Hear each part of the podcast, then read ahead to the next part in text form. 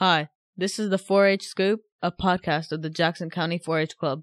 I'm Rishav, and today we're talking about cotton boll and consumer judging with our special guests. Caleb Rudisil. and Coleman Rudisil. Let's jump right into the topic and what do you do in cotton boll? So, Cotton Boll and consumer judging is an opportunity for us to judge different products and create like a little ad slash skit thing, uh, helping support cotton. Yeah, and the four different categories this year are bikes, athletic shoes, phones, and frozen foods.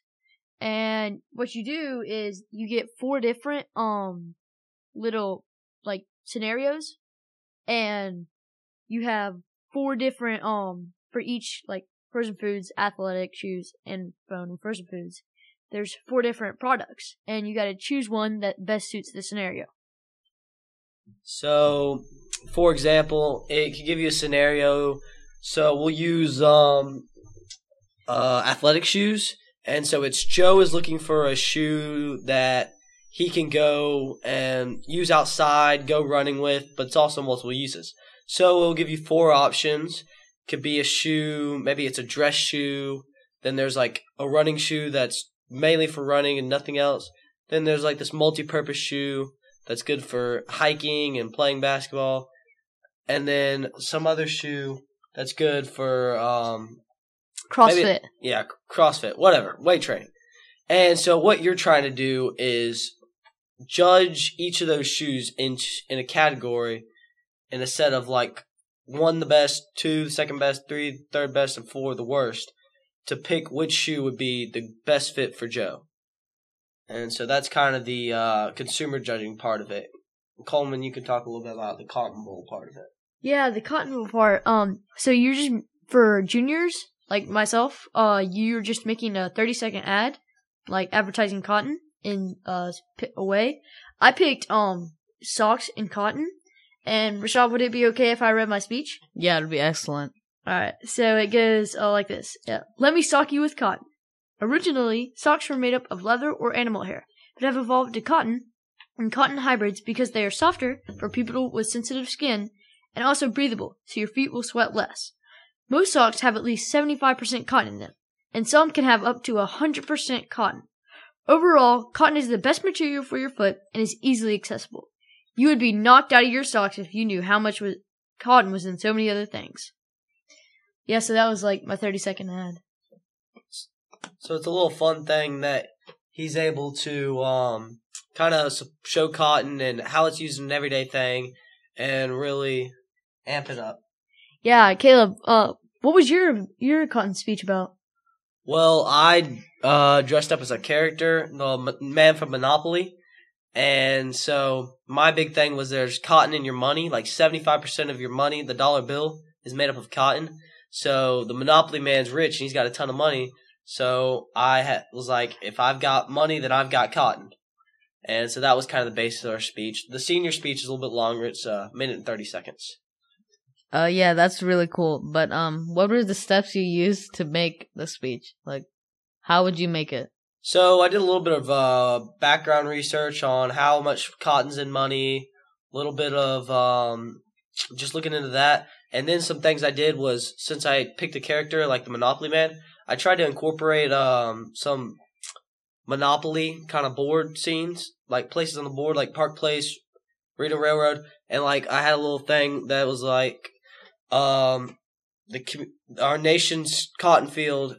A cotton field is like our nation's community chest. It was it's just something to like tie back in your character and really hit home the point importance of cotton. Yeah, to make it interesting. So, um, okay then, so frozen foods is pretty interesting. So, can you give me a scenario about frozen foods?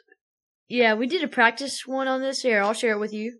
Uh, it says Taylor is hungry for lunch but doesn't have time to cook. Her parents have several frozen meals in the freezer that she can choose from for a quick lunch, but she wants to make a healthy choice. She is most concerned with keeping her saturated fat and sodium intake low because she knows her heart di- heart disease runs in her family. She also wants to try to cut down on her added sugar intake and knows that frozen meals are sometimes high in added sugar. So our first choice that we have here is number one, Amy's roasted poblano enchilada.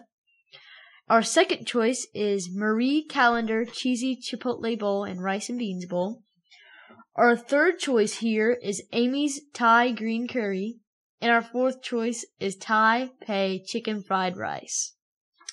So when I'm about to write my response here and I'm reading these reading the scenario, the first thing I'm looking for is what are the requirements? Like we don't need to know all the background, what's for lunch. I just purely want to know what what is needed.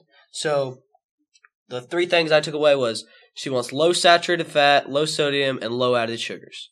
So when I'm looking at the and breaking down the paper, uh, I understand you guys can't see this, but it gives us a little nutrition facts like you'd see on the back of any old packaged product. And uh, I'm just going for the saturated fat, the sodium, and the sugar um, categories. And so at this step, what I would do is what I did for this, I ranked each of them. So I put ranked it one to four for the sugar, like which has the most sugar to the least sugar. One to four for the sodium, which is the most sodium to the less sodium, and one to four for the saturated fat. And then we have a little um, response that we're supposed to write. And so I'll go ahead and read you my response. And so the important thing about this is using the vocabulary they want and kind of breaking it down. So big words that they're looking for, things like grant and fault. And so uh, here's this. I placed this class of frozen foods four, two, three, one. In the top pair, I placed 4 over 2 because 4 has the lowest saturated fat and sodium content out of all four meals. I grant 2 has the lowest sugar content, however, I fault 2 because it contains a high amount of sodium. In the middle pair, I place 2 over 3 since 2 has a, high satur- a lower saturated fat and sugar content. I fault 3 for having 4 times as much sugar as 2. Moving to the, my bottom pair, I placed 3 over 1 because 3 has a lower saturated fat and sodium content than 4. I placed 1 last and at the bottom of the class because it comes last in both the saturated fat and sodium content compared to the other meals. For these reasons, I place this class of 4, 2, 3, 1. So in this, I just kind of compared and contrasted uh, the rankings, why I ranked one over the other, and that is pretty much how that kind of goes. So it obviously looks like you guys have to practice to do that. So how do you practice, and then how do they grade you based on your on your response and on the way you um write your explanation? Yeah, so during the practices, Mr. Jonathan, he gives us um a scenario, right? And there's four different ones, like I said. And we basically just do what Caleb explained, like find out which is the best per little category they're in.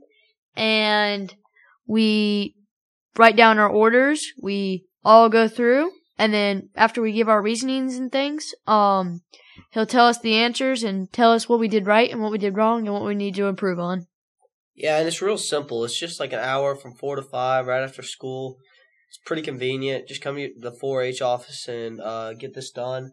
And then we've Coleman and I both have already recorded our skits or like the little ad thing we're supposed to do. But that's another thing we could do. We would do a little bit of practice. You could do some research on that. It's real simple though, real short. And then, Rashad, can you repeat the second part of your question? So how do they grade you, like based on your response and your ad? Okay, great question. Um, so here's the biggest thing: when you're when you have your fourth, when you're on the fourth table, they you only have to write a response for the fourth table. There's three, four tables, and you just write the order on the first three, and then the fourth one you actually have to write the whole response, like I did. So on this one, you could have the wrong order that they have they that they don't think is that they think is the best, and you could have that wrong. But if your reasons support it and it goes good, then you could score more points than someone that sco- actually had the right order. But didn't so, prove it is right. Yeah, so that's that's the good part about it. And so they're gonna grade us over how we use the words. If we were using um, things that we were not supposed to say, like there's a little like table down that we're supposed to use. Like we're not supposed to say this item. We would say the specific name of the item, like Amy's Thai green curry. Just little things like that that you really want to make sure you have hammered down and that your response flows nicely. And yeah. Okay, guys, so we've talked about what you do in Cotton Boll and consumer judging and what it's about. But what have you go? But what have you guys taken from it personally for like future in life? Yeah, so uh it's helped me with like my skills like in choosing things. Uh like if ever I'm like choosing a shoe, like or choosing a new shirt, like what's the best thing about it? How would it like how would it help me? And what's how is it better than these other ones? And like whenever I'm like choosing t- something to eat, like the frozen foods, like it just helps you with that thing and just mental um Calculation. calculation. Yeah, just choosing. Yeah, you want to elaborate on So that? it helps Caleb? you get your priorities straight. Yeah, yeah, It's important. Um, and for a little bit of it too, it also when they're given scenarios and the people show what they want a lot. When you're looking at it and trying to pick what's best for them, you're almost like he say you're pick, trying in your head picking what what well, what would I want? Like, do I think price is more important, or do I think style is more important? Do I think the type of shoe is more important, or do I think the um, color? I mean, it's things like that, and it's really helping you increase your ability to analyze and break down what you want. Uh, another cool thing is you're learning a lot of cool facts. I mean, I didn't know cotton was in money, and 75% of it is. So that's pretty interesting. But it's really just that main life skill of being able to make choices, make decisions, and choose what is best. That's great. Thank you for coming in and explaining to us about what Cotton Boll and consumer judging is. Oh yeah, thank you. Thanks for having me, us Rishav. Is is is a pleasure. yeah. Thanks, Rashad. Really had a nice time. Well, this was the 4-H Scoop, a podcast of the Jackson County 4-H Club. Thank you for coming in.